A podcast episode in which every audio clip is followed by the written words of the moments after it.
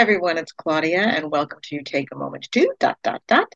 And that represents the new topic that I bring to you each weekday that I hope will inspire and encourage you to take a moment and pause and think about what I'm saying and maybe even give a different perspective on that very topic. Today is take a moment to be surprised. I love surprises. Um, I hope you love surprises as well as I do. Think about, you know, uh, being a child and on Christmas morning they get these packages under the tree and how wide-eyed and how giggly and joyful they are. Think about a birthday gift or an anniversary gift or somebody blessing you and surprising you for no reason at all, just because. It's such a wonderful feeling and uh, it's it's something that we hold close to our hearts when it happens. The Lord is no different. We're his kids. He loves to surprise us. You know, we pray, we have to expect that our prayers were going to be answered, but oftentimes they're not answered in the way we expect. Surprise!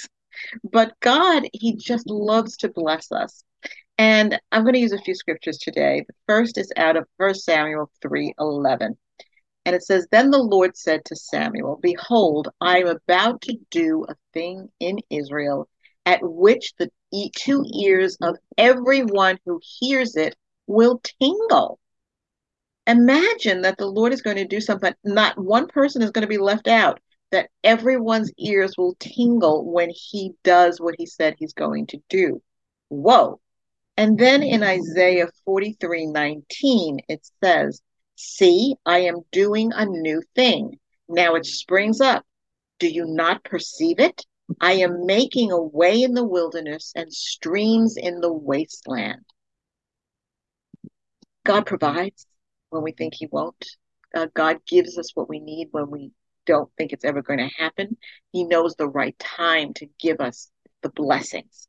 And He's doing a new things. You know, there's no, uh, he, he loves to, to change things up. His ways are not our ways. His thoughts are higher than our thoughts. And we can't even imagine what he, he's doing half the time because he's greater than we are. He, we can't fathom what he's doing, but he loves to do a new thing. He loves to surprise us. And then my last scripture for today is out of Ephesians 3:20.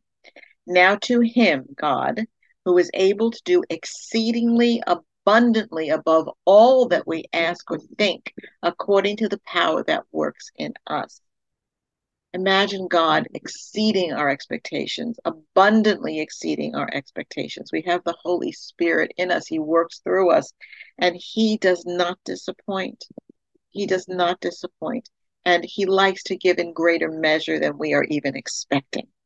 So today, have hope Believe for the impossible. Believe for God to surprise you.